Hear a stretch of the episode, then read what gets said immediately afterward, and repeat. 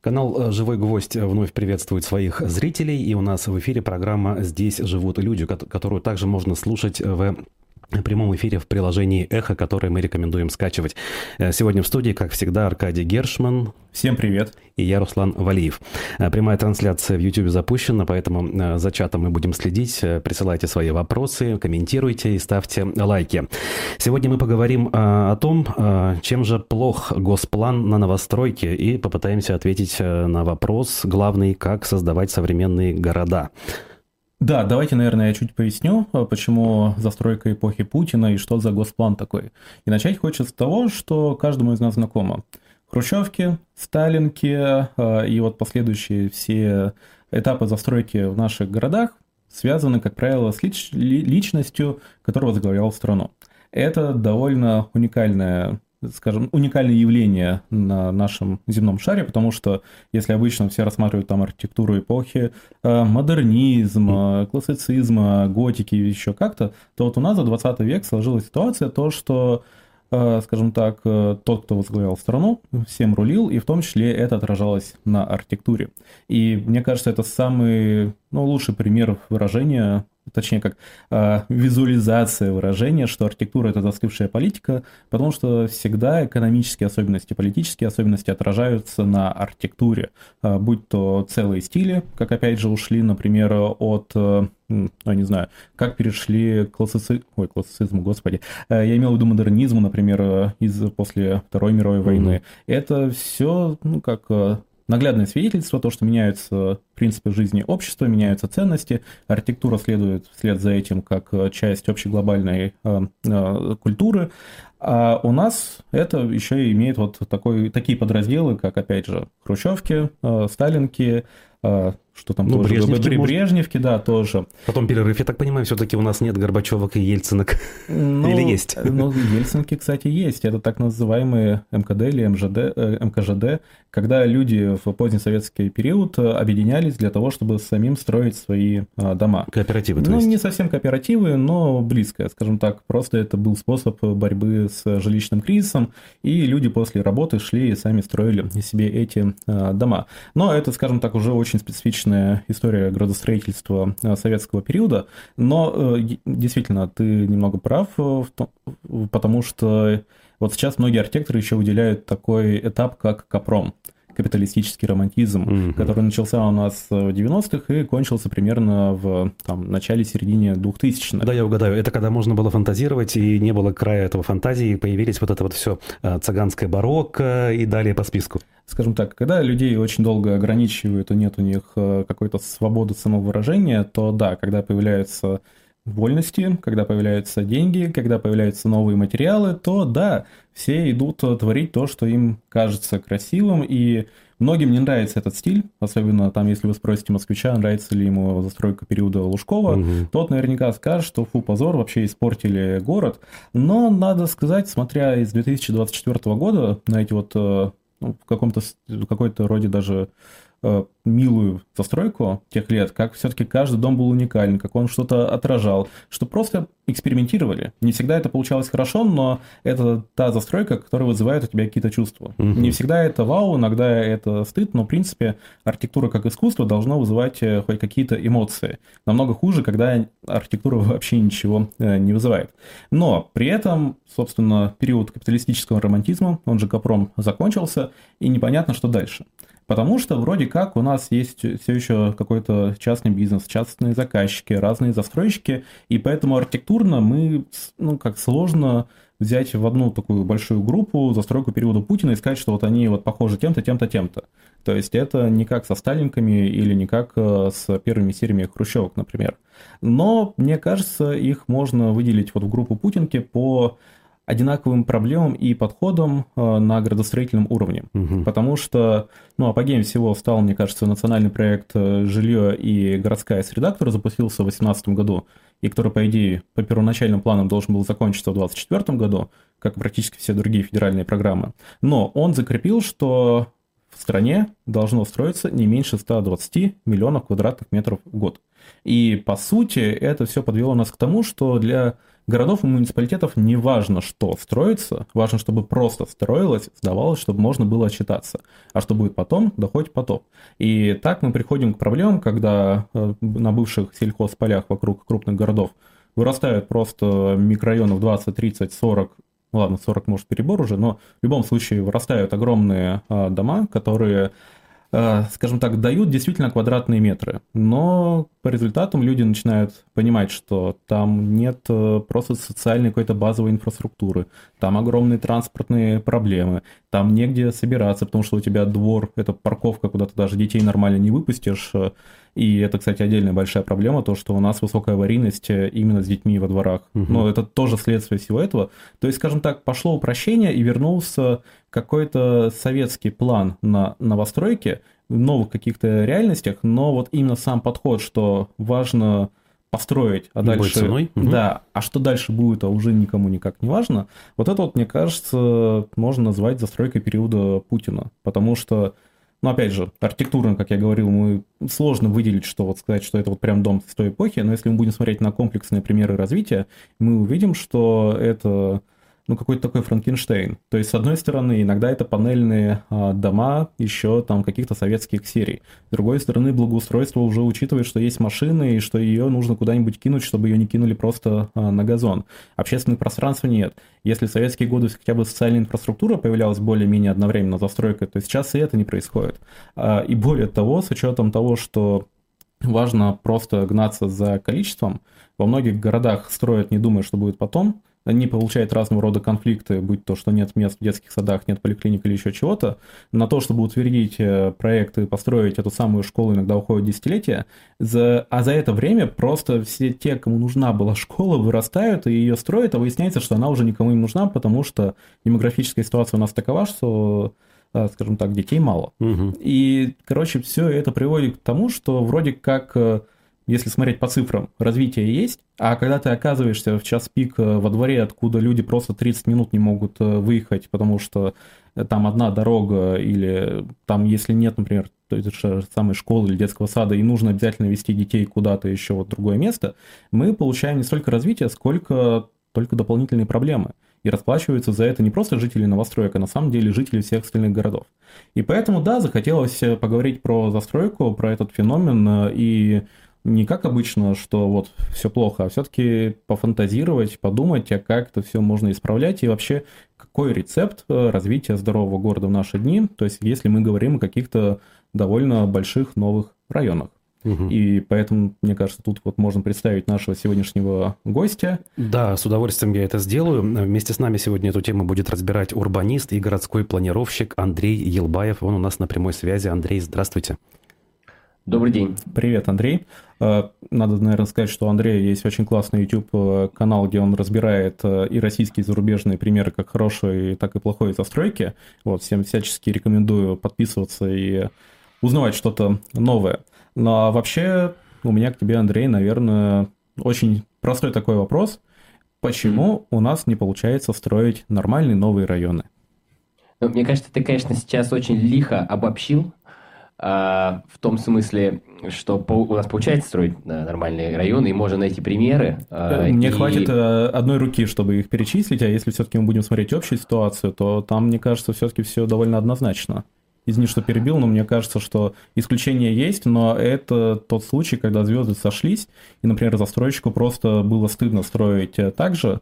Плюс кризис восьмого года все-таки подстегнул немного развития конкуренции, но в целом общая температура по больнице, она довольно печальная. Ну смотри, я как человек, который работает и с, и с городом, и с хорошими архитекторами, которые все проектируют, и с девелоперами, могу сказать, что ну, вот исследования э, клиентов, например, девелоперов, они показывают, что ключевым критерием выбора жилья для людей, ну вот с достатком там ниже среднего, для большинства населения страны, это цена. И, ну, главным образом мой простой ответ – это все упирается в благосостояние населения. Девелоперу ничего не стоит сделать лучше, инвестировать больше времени, нанять крутых специалистов, а, если он сможет эту стоимость включить в стоимость продажи квартир. И получается, когда люди встают перед выбором, вот им купить э, жилье в, вот, в комплексе получше, скажем так, или в комплексе попроще, подальше, на окраине, но дешевле – к сожалению, сейчас вот выбор такой. То есть мы сейчас находимся глобально на уровне э, поднятия какого-то базового уровня э, достатка населения, чтобы потом мы начали уже думать о том, а как нам улучшить условия проживания. В принципе, желание сэкономить понятно, но я почему-то в первую очередь вспомнил про Санкт-Петербург, где новостройки mm. где-нибудь на Намыве, в Муринах, в Кудрово иногда стоят дороже, чем аналогичная квартира по квадратам в центре mm-hmm. города в старом фонде.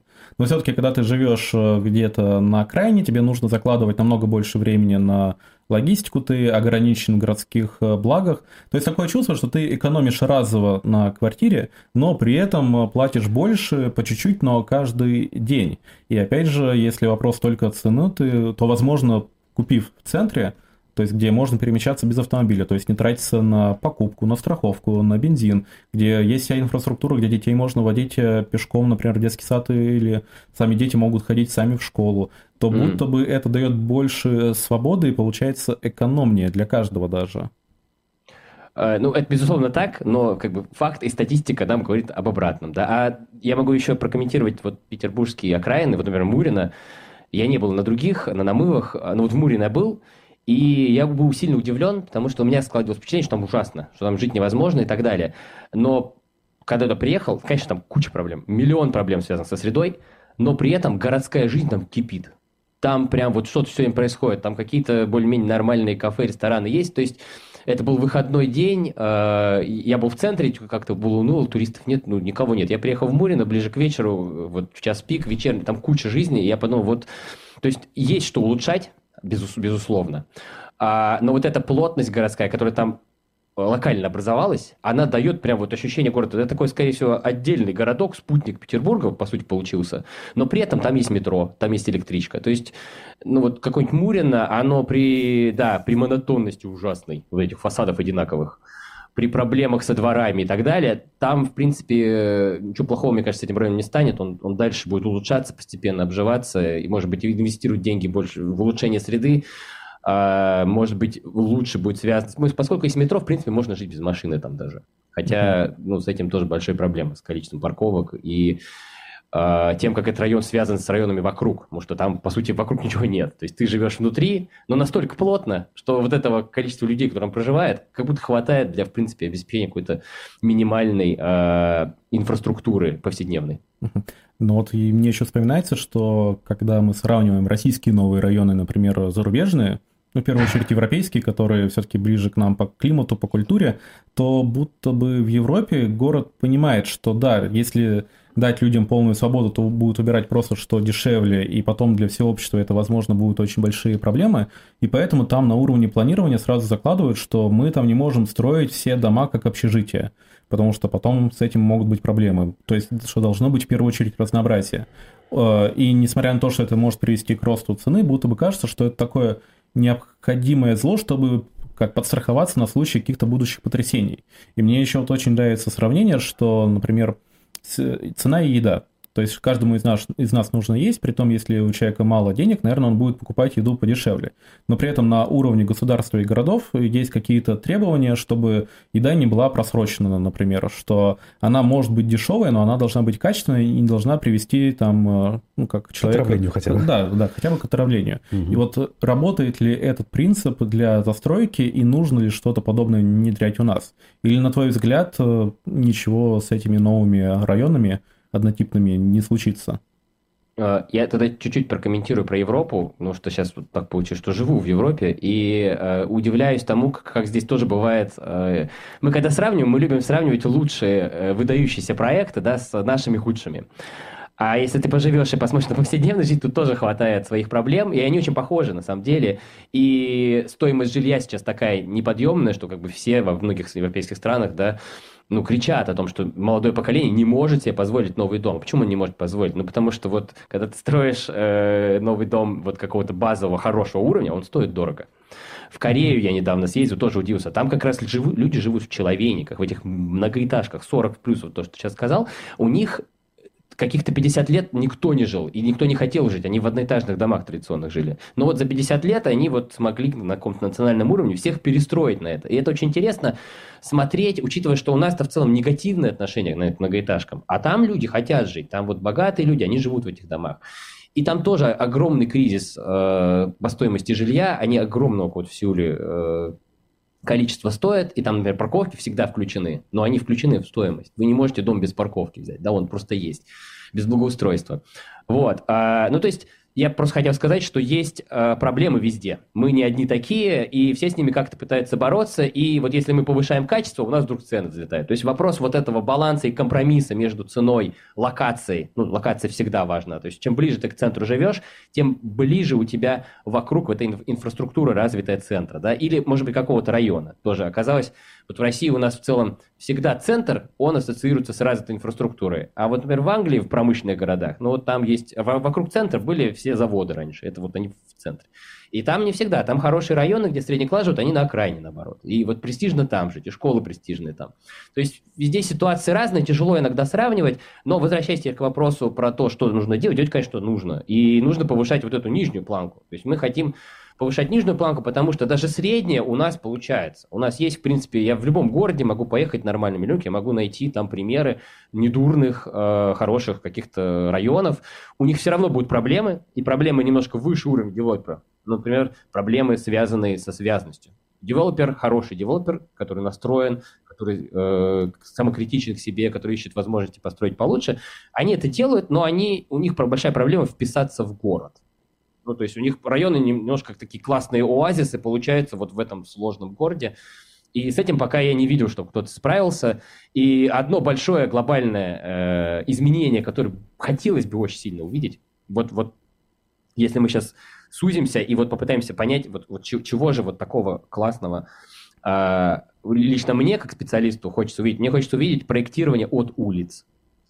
А, то есть, что происходило в советское время, начиная с 50-х годов, вот Сталинки еще были от улиц, то есть у Сталинки есть уличный фасад, есть вход с улицы. Многие их заделали, конечно, сейчас, но э, Сталинки формируют улицы, вот э, и угловые башенки, вот это все. Начиная с вот э, волны модернистской э, архитектуры микрорайонов, мы на самом деле даже гордились планировщики того времени, да, что теперь дома стоят свободно, они как в парке. И улица пропала э, из Э, ну, как, как планировочный элемент, вот ее не существует. И сейчас, э, начиная, наверное, вот с Собянинского, если говорить про Москву, срока, об этом начали говорить, начали говорить про кварталы, начали говорить, что надо дома вот коробочками строить. Увы, это все не превратилось в то, что мы хотели видеть. От улиц проектировать не стали. Стали строить микрорайоны, где просто дома теперь стоят не свободно, а в виде вот этих квадратиков – а, ну вот, и если мы начнем думать про улицы и про места, потому что, ну, жизнь, она же вот между домами, если мы говорим про городскую среду. А, и если мы это как-то внедрим и будем применять, это будет вот прям большое качественное изменение. А можно вопрос? Эм, а что будет с экономикой? Если от улицы плясать, э, я могу предположить, что э, как бы это будет опять же дороже, и мы упремся вот в ту проблему, которую вначале озвучили, что низкая покупательная способность. А Безусловно. Ну, то есть там здесь много, много факторов того, а, что определяет стоимость, да, и регулятором все равно выступает государство, да, то есть государство как-то должно помочь району, чтобы повысить эту нижнюю планку. И эта помощь, она может быть, ну, как и, не знаю, субсидированные кредиты, как и какие-то зеленые вещи. Эта помощь может быть э, на уровне обеспечения инфраструктуры, и, наверное, должна в основном быть как раз на уровне инфраструктуры. И улицы – это как раз инфраструктура, которую город должен обеспечивать, условно, городская власть. И, ну, понятно, что города у нас бедные. У нас есть Москва, которая богатая, и даже в Москве мы этого не видим особо. А, ну, вот именно, ну, в Москве, наверное, проблема в другом. Проблема в том, что нету какого-то планировочного осознания того, что надо так делать. Что город должен эти улицы проложить для девелопера, который тоже сам по себе богат. И вот они должны вот так вот синхронизироваться. А в регионах, ну, у них нету денег у городов, в принципе, как-то в этом принять участие. Поэтому там, конечно, все остается бедным девелоперам, который, по идее, это не их задача решить инфраструктурные вопросы общегородского уровня. Более того, насколько я помню, на застройщиков очень часто вешают и школы, и детские сады, и у кого-то потом это хотя бы выкупают, делая вид, что все по-честному. Угу. А я так понимаю, на многих просто давят, что так ты вот, вот строишь, зарабатываешь, ну тогда вот просто подари нам это. А естественно, что это закладывается в цену каждой квартиры. Но я, кстати, еще хотел бы добавить и прокомментировать про улицы, то, что Андрей рассказал.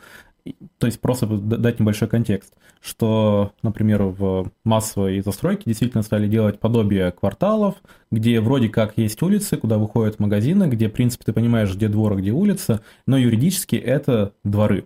И с этим как раз большая проблема, потому что город не может там запустить маршруты общественного транспорта. Город не может там сделать э, платную парковку, например. Он там снег не убирает, кстати, город. Да, да, это... И, и самое главное, что, по идее, жители, если они поймут, что они каждый месяц в своих коммуналках платят за часть улицы, они могут ее даже отгородить. Ну, mm понятно, что застройщик всеми силами будет пытаться этого не допустить, но, тем не менее, то есть э, попытка усидеть на всех стульях, чтобы застройщик вместо города что-то сделал, нежелание, я так понимаю, еще менять как-то кардинально строительные правила, которые заточены под микрорайоны, приводит к таким коллизиям, и потом просто, ну, опять же, даже, не знаю, несчастную маршрутку до Юра запустить по таким вот улицам, которые дворы на самом деле, просто невозможно. Ну, они не совсем дворы, но это, получается, да, территор... часть земельного участка, которая принадлежит вот конкретному кондоминиуму. А интересно еще, что бывает, девелоперы эти улицы вымежевывают, ну, то есть превращают в земельные участки отдельные и готовы отдать городу, но город их не берет. Либо э, они боятся отдать городу, потому что это их какой-нибудь очень важ, важный коммерческий, то есть маркетинговой точки зрения проект, и они не хотят отдать городу, потому что город не до то есть у них недостаточно денег содержать это в достаточно хорошем состоянии, и они лучше сами будут это поддерживать в виде таком презентабельном и показывать там будущим клиентам на будущие очереди. Вот. И застройщики, которые строят много, ну вот когда много очередей, если вот прям большое поле комплексное дали, они на самом деле очень заинтересованы, если они нормальные думают как бы, хотя бы среднесрочно, в том, чтобы первые очереди были очень хорошо выглядели, потому что это, это продажа вторых, третьих очередей. Э, согласен с этим, э, лично видел примеры. А вот хотел бы немного вернуться назад, потому что Андрей упоминал про Сеул, про многоэтажные комплексы, насколько они считаются, ну не то что элитными, но то, что это прям хорошее жилье э, воспринимается в Азии, например. У нас отношение к этому не очень, и то, что покупают то, что у нас сейчас строят, потому что не очень много денег. Вопрос. То, что строят сегодня, исходя из текущего запроса, там будет стоять следующие лет 50-70, может даже чуть побольше. А ведь э, ну, даже если мы берем сценарий, что у людей примерно такой же заработок, то есть э, качество жизни не повышается, но просто из-за демографических особенностей людей становится меньше. Э, что с этим жильем делать? А если мы берем расклад, то, что все-таки качество жизни по каким-то вдруг причинам начинает расти, э, то люди, опять же, не хотят селиться в этих домах, где на одном этаже у тебя 18 квартир бывает. И в целом очереди на лифт э, по утрам и вечерам. И опять же возникает вопрос, а что с этим делать? Потому что мы вроде как уже сталкивались с хрущевками, которые морально и физически устарели, и все говорят, что их можно только сносить, не видя никаких других вариантов, а то, что появляется вместо них, это часто, то есть хрущевка умноженная на 5 по этажности, я имею в виду, без, но при этом планировочные и по всем остальным параметрам они иногда даже хуже, чем были хрущевки. И вот, собственно, вопрос, не копаем ли мы просто сами себе яму, и не придется ли через 20 э, лет просто кусать локти, что мы об этом не думали вот в 2000-х годах? Да, тут я два момента бы прокомментировал. Первый это э, вот что делать, когда у нас демография, там, то есть у нас население э, страны падает, а население миллионников растет. Поэтому этот вопрос, он по-разному отвечается э, в Магадане э, или в Воркуте ну, вот, и в Москве. В Москве ничего не произойдет. Москва будет строиться, как бы столица империи, ее особенность в том, что все ресурсы в ней сконцентрированы. И если мы посмотрим, как Москву нельзя сравнить вообще ни с чем.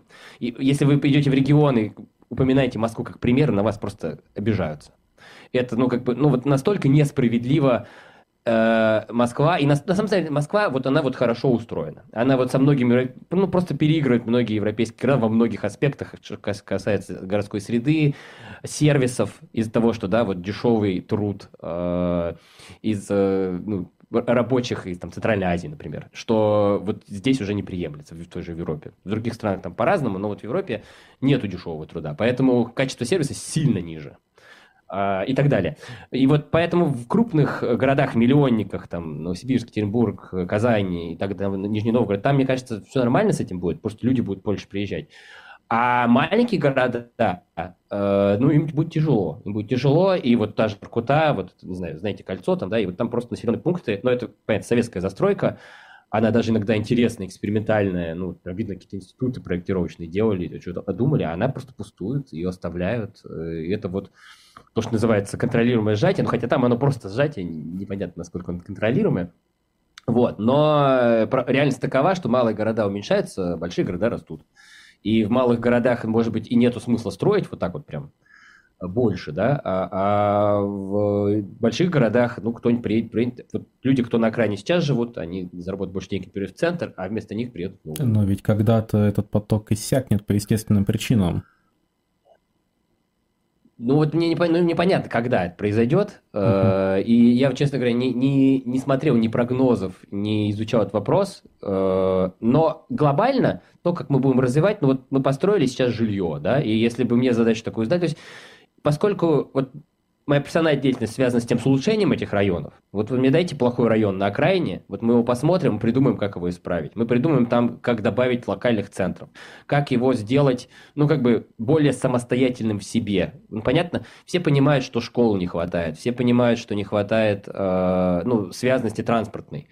И это все, оно решаемо.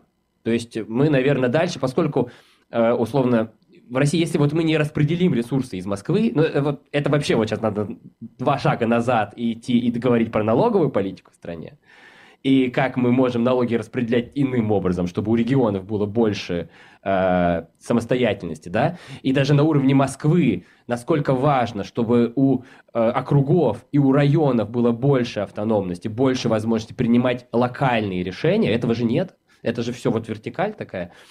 Э, и это, это много бы поменяло. Вот, то есть, ну, как бы в, в, в таком, в идеальном будущем, вот, вот надо двигаться в этом направлении, и эти районы просто править, потому что все, что вокруг Москвы, оно будет жить, ну, пока вот такая ситуация, а э, какие-то другие вещи, некоторые города надо прям сжимать. И вот э, еще интересный комментарий по поводу нацпрограммы, да, про жилье, где э, есть определенный да, KPI, метрика, сколько метров квадратных нужно вводить, но эти метры квадратные, они интересным образом поделены на жилье на квартирное и жилье индивидуальное. И вот с индивидуальным вообще интересно, потому что это все опускается на регионы. И вот я работал в Магаданской области как-то раз, и Магадан такой город, который по площади растет, а по населению уменьшается. И, а это значит, что как бы с каждым годом все больше инфраструк... нагрузки на инфраструктуру. Больше дорог ремонтировать, больше, там, не знаю, отапливать и так далее. Вот ровно... А э, денег все меньше получается. Да, и при этом у них там есть как раз вот эти заложенные э, районы индивидуальной жилой застройки, которые Магадану не особо нужны, ну просто потому, что это не нецелесообразно вот в перспективе. Но они должны их закладывать, должны их строить, потому что есть вот у нас, у нас проекте.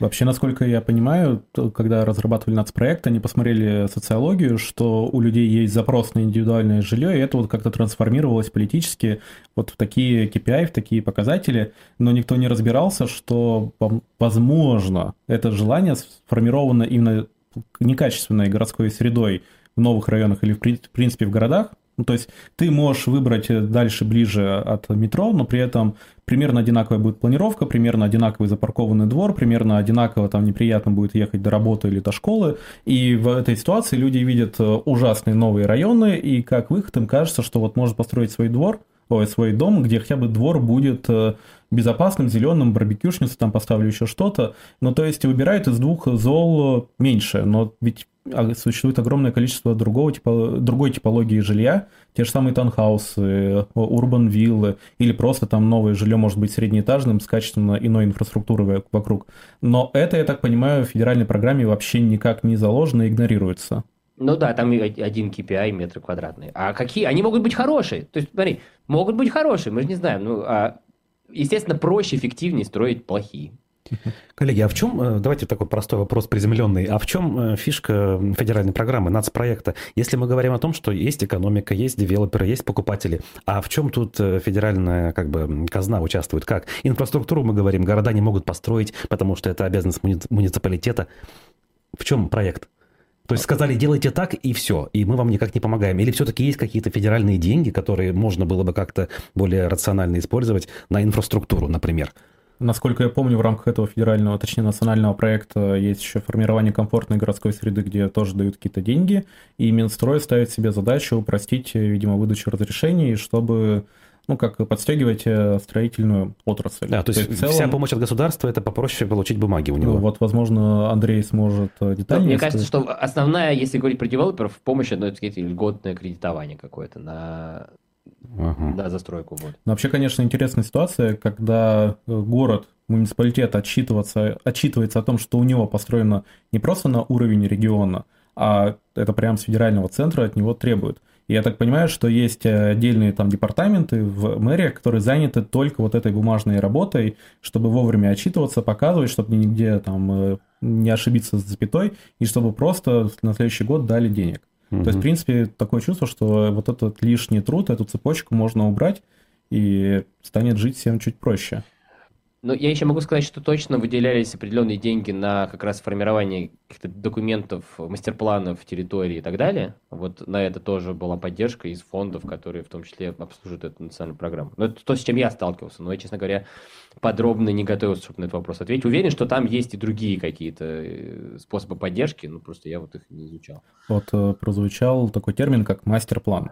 Я как раз хотел про него спрашивать, потому что все чаще можно услышать в разных городах, что либо муниципалитет разрабатывает, либо какой-нибудь э, какое-нибудь предприятие, если мы говорим о моногородах, то тоже начинает разрабатывать мастер-планы для этого своего города. Либо же есть целая государственная корпорация, которая занимается разработкой этих мастер-планов. И главное, что иногда жители городов, для которых эти документы разрабатываются, даже их э, ну, не могут прочитать, посмотреть. Вот хотел спросить, что такое мастер-план, насколько это вообще рабочий инструмент в наших реалиях, и а почему, собственно, не хватает обычных генпланов, к которым все привыкли? Хороший вопрос. А, что такое мастер-план у нас? Ну вот как в том виде, с которым я сталкивался с мастер-планами, это документ, который пока что не находится в каком-то правовом поле. Ну, то есть это вот э, документ, по сути, план развития чего-то, территории, может быть, города, но обычной территории. Э, микрорайона, может быть, центра города и так далее. Э, делались даже туристические мастер-планы, делаются, да, это вот э, развитие какой-то вот отрасли, или, например, велодорожка из Москвы в Петербург. Вот, он разрабатывается, и по сути вот мы формируем некое видение, мы делаем исследования, мы составляем некий план действий, мы думаем о том, как это финансировать, как этим управлять и так далее. От мастер-плана к мастер-плану, я думаю, это будет по-разному, поскольку нету, да, вот какой-то фиксированной э, инструкции, как его разработать, что там должно быть. Вот. И этот документ часто использовался, если это вернуться назад, э, и как бы к управлению какими-то регионами, он часто используется для получения финансирования. То есть, условно, генплан, вот он, э, мастер-план, у него преимущество было в том, что он довольно гибкий и может быть настроен под то, что вам надо и как бы задеть те вопросы, которые вас сейчас интересуют, и как бы заточить. Ген, потому что генплан, его задача, он целиком э, накрывает весь город, и, по сути, это ну, некий такой документ, который говорит, что региональная власть хочет построить вот это, э, федеральная вот это, местная вот это. Вот что генплан. Генплан просто документ, который говорит, где мы что построим ну, в какой-то среднесрочной, долгосрочной перспективе.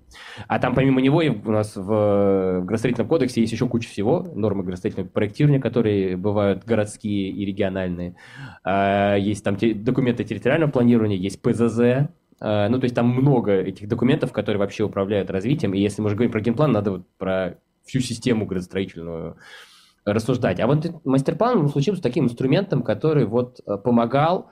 И если, скажем так, инициаторы мастер-плана были настроены, э, и они умели этим пользоваться и знали, что с ним делать, получились неплохие результаты, да, и был какой-то источник финансирования, например, в Дербенте. Вот Дербент интересный кейс того, как совпало несколько вещей. Э, был э, ну, некий меценат, да, который местный, у которого мог э, привлечь ресурсы и знал, как это сделать, и там определенная интересная схема у них была финансирования, и есть, наверное, да.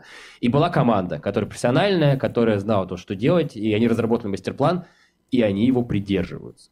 И получается здорово. А что, так можно было? Но это, это, это опять-таки пример, который нельзя повторить. Да? То есть не, не везде есть э, вот такой меценат, который готов э, и, и, с одной стороны, и с рычагом э, какого-то давления на местную власть, и с ресурсами, вот чтобы так это все продвигать. Ну, то есть, по сути, мастер-план – это красивая презентация, чаще всего с картинками, с э, каким-то исследованием, которое подается наверх, чтобы увидели, что вот если мы дадим вам денег, то вы не просто поставите турникет, э, ой, турникет, турник в каждый двор, а все-таки сделаете что-то благоразумное. Но да. именно как документ, который бы отражал горожан, бизнес местный, то есть, скажем так, был общественным договором жителей, вот этого не случилось.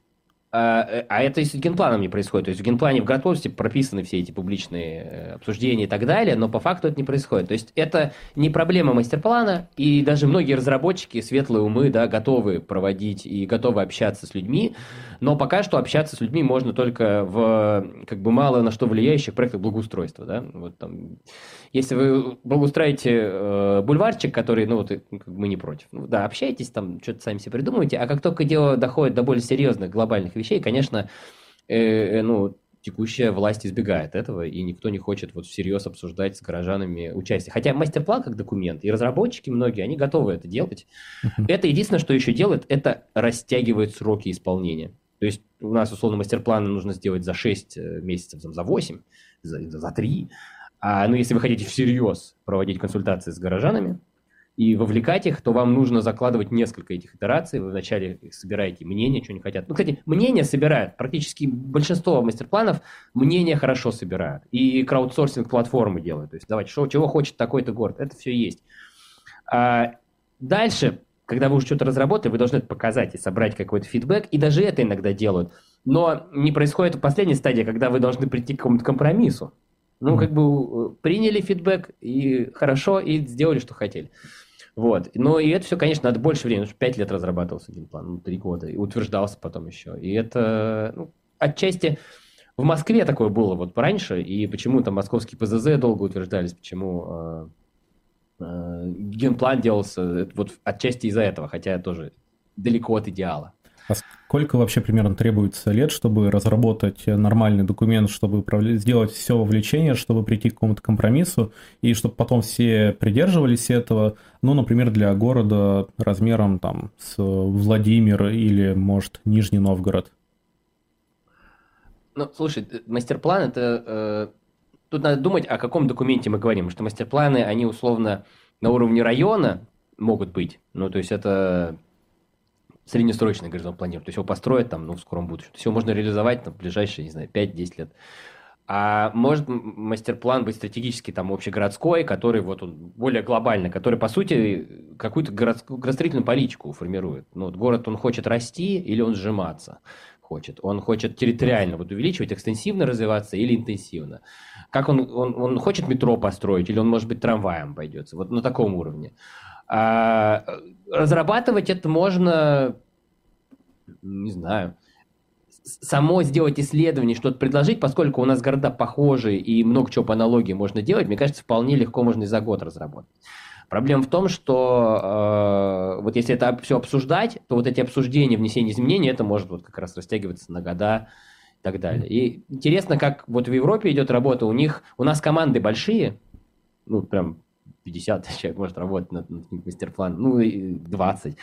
А, и, но работают все быстро, направленным взрывом, так сказать. Вот. А тут команды маленькие, ну и работают они медленно, потому что понимают, что вот пока мы с одними обсудим, а там же еще очень много обсуждений со стейкхолдерами, которые не жители. И это тоже, если ты всерьез начнешь говорить со всеми стейкхолдерами, там это все вот э, растягивается очень много. И там очень много работы не проектировочной, не исследовательской, а именно вот такой вот э, взаимодействие с людьми. Ну, что, наверное, и правильно. Я вот обращу внимание на то, что наши зрители «Живого гвоздя» пишут, они нас возвращают э, к нашей глобальной повестке, с которой мы начали. А, наше руководство, считает Олег Болдырев, сознательно скучивает народ в человейнике, чтобы много о себе не понимали. Чтобы это изменить, нужно менять все. Благосостояние населения – это тоже фактор, регулируемый по тому же принципу. Тут, тут скорее такой риторический прием, но вот если есть что сказать. Да, где вопрос-то? Ну, вопрос я вот согласна, нет, э, что руководство может быть сознательно скучивает накручивает людей. То есть есть некая такая задумка, хитроумный план, и ему все следует. Или так все-таки экономика просто решает? Мне кажется, тут какого-то плана нет, просто по, накатой, по накатанной строительный комплекс делает то, что делать умеет. А за советские годы мы разучились делать что-то не типовое, а малоэтажное, среднеэтажное, и все как как некоторые архитекторы говорят, это психология выбора типовой коробки. Mm-hmm. Когда человек, человек родился в этой коробке, там его родители там жили, его бабушка, в детстве было все лучше, то есть трава зеленее, небо голубее, то логично, что он, ему будет казаться, что это норма, и по-другому, возможно, даже быть вообще не может. Я не знаю, Андрей, Я может? бы сказал реплику про скуч, скучивание людей, потому что большинство урбанистов э, международных вам скажут, что это чаще плюс, чем минус. А, потому что, ну, город это, собственно, и есть скопление людей, которые рядом проживают. И, например, чтобы пешеходный город был, не автомобильный, то люди должны быть скучены, должно быть пешком много мест, куда вы можете дойти. Поэтому центры городов обычно более пешеходные, там плотность повыше.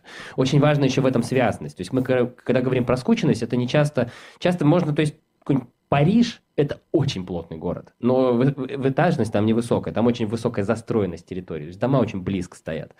А, то есть они, с одной стороны, очень близко стоят, с другой стороны, Э, ходить между районами очень легко. Поэтому если мы возьмем какую-то отдельную точку и посмотрим, сколько людей живут вокруг нее там, в течение 10 минут пешком, будет очень много. Вот. И это скорее такой позитивный момент. Проблема скученности только в одном. Часто, и она возникает тогда, когда инфраструктура городская, любая, инженерная, тепла не хватает, э, социальная, школ нет, спортзалов нет и так далее, не поспевается этой плотностью. Если это все обеспечить, ну, вообще практически, э, помимо каких-то просто психологических, может быть, опасений того, что жить высоко людям некоторым может не нравится, ну, не возникает. Ну, тот же Нью-Йорк, да, люди очень большие деньги платят, чтобы жить там в этих небоскребах, и, и нормально. Вот. Хотя, конечно, Нью-Йорк известен и, и тем, как, как сложно и ужасно там жить, как шумно, и крысы, и так далее. Но это вот какой-то такой компромисс, который люди готовы и постоянно и на него идут в обмен на вот ту развитую инфраструктуру и все остальное, что там происходит. Поэтому в целом, наверное, можно сказать, что город – это всегда компромисс. Я еще очень часто слышу э, позицию, что наши города, в принципе, перенаселены что якобы вот э, они там когда-то разрабатывались, что там будет жить 300 тысяч, например, а сейчас там живет 500. И что нужно просто зафиксировать, запретить э, расти, там не впускать, э, может даже и не выпускать людей. Ну что якобы вот перенаселение ужасно, и давайте вот все ограничивать. Но я так понимаю, что позиция Андрея в том, что ну, как такого параметра, как перенаселение, не существует. Ну что такое перенаселение? Это когда у вас население больше, чем инфраструктура городская. Если вы инфраструктуру городскую приведете в баланс с населением, обеспечите их всем, что нужно, но он уже не переселен. А если вы ее построите еще на опережение, на будущее, да, то он будет недонаселен. Ну, то есть, э, как бы, если бы город был нечем, вот чем-то таким статичным, ну тогда да, тогда вот мы не, мы не можем ничего изменить. Вот мы построили и все, вот только так будет. Тогда действительно, но если в машину посадить 8 человек, она будет, вот ее ты никак ты не изменишь, она будет перенаселена. Угу. Вот, Андрей, а так, а, и проблема основная ясна. Вот мне показалось, что все-таки вот как бы есть дисбаланс между тем, что делают девелоперы и что покупают люди, и тем, что делает власть э, на местах, прежде всего, по поводу инфраструктуры. Вот если коротко, да, как-то вот закругляя все то, что мы обсудили, э, какие шаги нужно предпринять, чтобы все это дело свести к общему знаменателю, чтобы как бы одно за другим поспевало, чтобы города не были перенаселенными, чтобы инфраструктура их догнала. То есть, условно говоря, это какими-то административными методами нужно решить и много денег сверху накидать, или можно как-то еще иначе, но при этом, чтобы жилье оставалось таким же относительно доступным, каким является сейчас. И я бы вернулся вот к реплике про изменение того, как у нас налоги собираются и как самоуправление организовано. То есть э, оставлять больше денег в регионах и давать им больше возможности на э, самим принимать решения, как эти деньги тратить. Потому что это же отдельная тема того, как вот бедным местным муниципалитетам, вот им, очень, им же директивно, вот деньги на это, деньги на то, и они сами не могут там как-то это все поднастроить. Мне кажется, что проблема, она даже, я как урбанист хочу о другом рассуждать, но, к сожалению, проблема, она выше. Угу. Вот я бы с этого начинал судебно. Ну да, мне кажется, это очень хорошее завершение для части с Андреем. Насколько я знаю, Андрею пора бежать. Спасибо огромное за участие. Было интересно и приятно увидеться. Да, благодарю, поговорить. что позвали. Урбанист, городской планировщик Андрей Елбаев был в гостях программы «Здесь живут люди» на «Живом гвозде» и в приложении «Эхо». А в студии Аркадий Гершман, урбанист, и я, Руслан Валиев. У нас еще есть несколько минут, и мы давайте э, какие-то еще мысли озвучим. Возможно, с вашим участием, друзья. Я напоминаю, что чат продолжает работать. Я бы, наверное, хотел закончить на такой потенциально хорошей новости, потому что Ну, там кто-то говорил, что государство это целенаправленно спихивает людей в такие коробки, чтобы там много о себе не думали. Но надо понимать, что раньше муниципалитеты, ну, что они, по сути, могли сделать? Они могли принять генплан который очень часто являлся отражением ну, просто лобби, э, лоббизма застройщиков. И поэтому с каждым мэром, с каждым губернатором приходилось постоянно генпланы менять, потому что лоббисты поменялись, например. И в целом из-за этого генплан как долгосрочный стратегический документ часто не работал. Но даже вот в генплане, по сути, э, можно было что определить? Участок, функцию и этажность, насколько угу. я помню, ну, имею в виду высоту застройки. И на этом город как бы ничего сверх этого требовать не мог. И из-за этого иногда получалось, что жилье, его потенциально можно было сделать лучше, но рычагов для этого не было. Потому что если вдруг что-то, застройщик шел в прокуратуру, начинал жаловаться, и, естественно, просто муниципалитету били по рукам. Mm-hmm. А вот в прошлом году неожиданно на федеральном уровне дали городам возможность еще и согласовывать внешний вид зданий. Это довольно удивительно, потому что если раньше у нас все шло по пути централизации, что вот квадратные метры больше отчитываетесь, что некоторые некоторым городам мастер-планы разрабатывали, по сути, на федеральном уровне. А Путин утверждал, насколько я помню, в прошлом, прошлом или позапрошлом году а, мастер-планы и планировку вообще городов на Дальнем Востоке. Ну, то есть то, чем, по идее, должен заниматься мэр, с сообществом жителей. Это вот не просто решал губернатор, это решал президент, что с точки зрения местного самоуправления, как это должно работать, вообще уму непостижимо, потому что откуда в Москве знают, что нужно жителям, условно, города на Дальнем Востоке. Сами жители должны об этом э, думать и говорить. Но, тем не менее, вот в прошлом году приняли, э, точнее, дали возможность согласовывать архитектурно-градостроительный облик.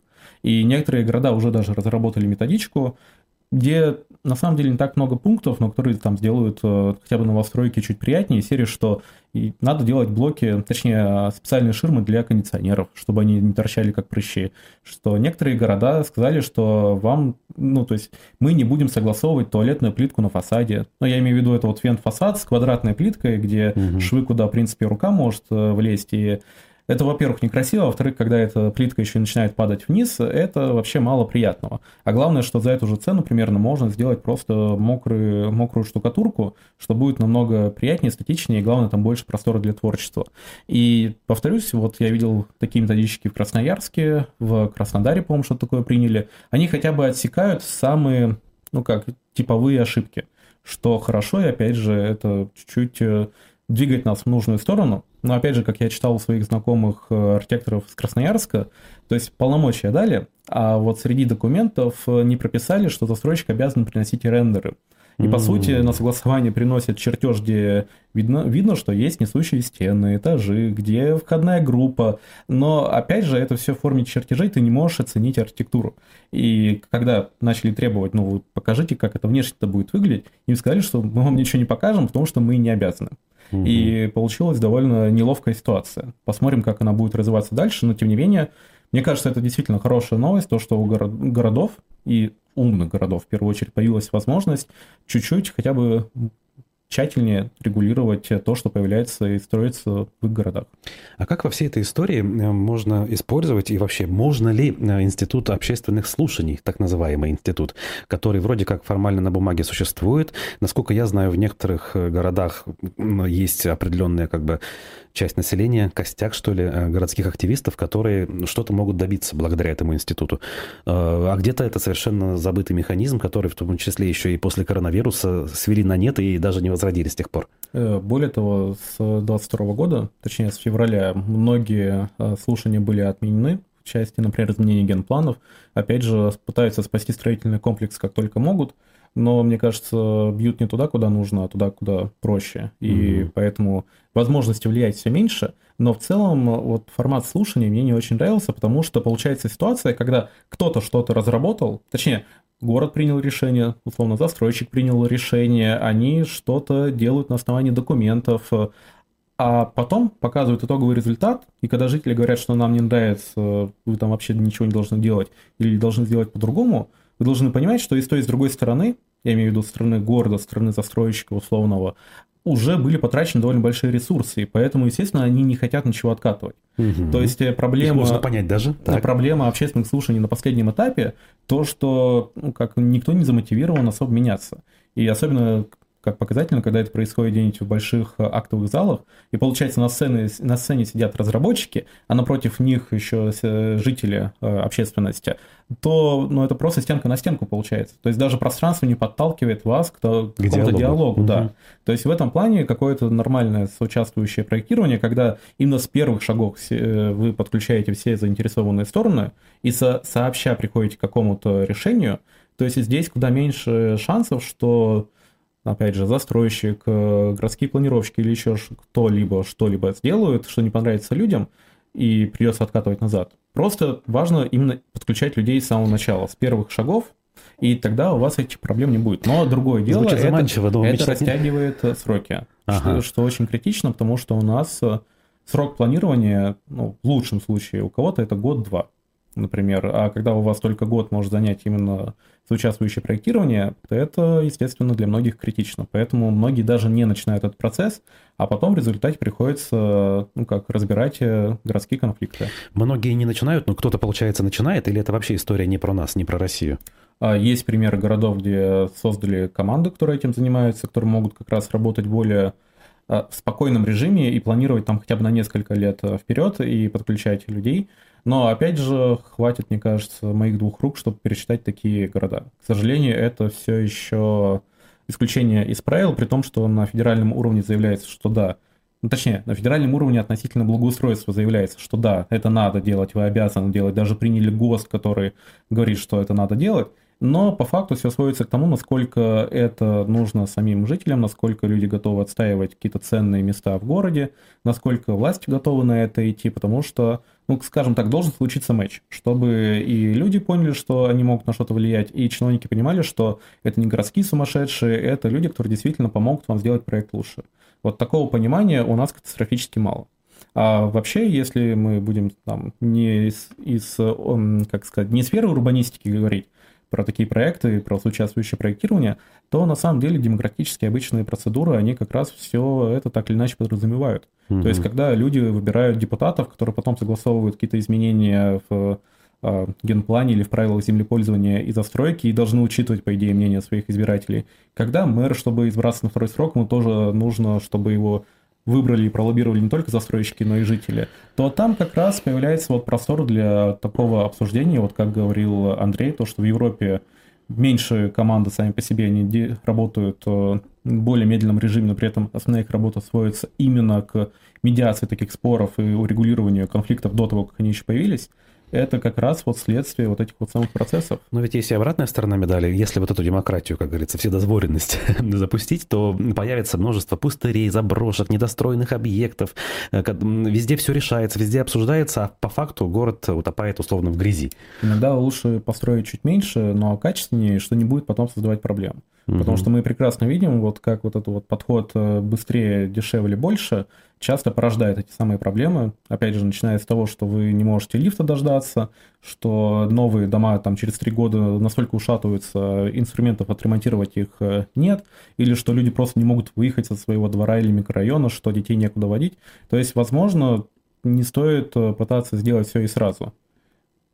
Поэтому, мне кажется, здесь вот должна быть золотая все-таки какая-то середина и какое-то долгосрочное планирование, без которого сложно что-либо построить нормальное в городе. Угу. А есть у нас, буквально коротко, да, какие-то специалисты на высшем уровне, которые действительно в этом что-то понимают?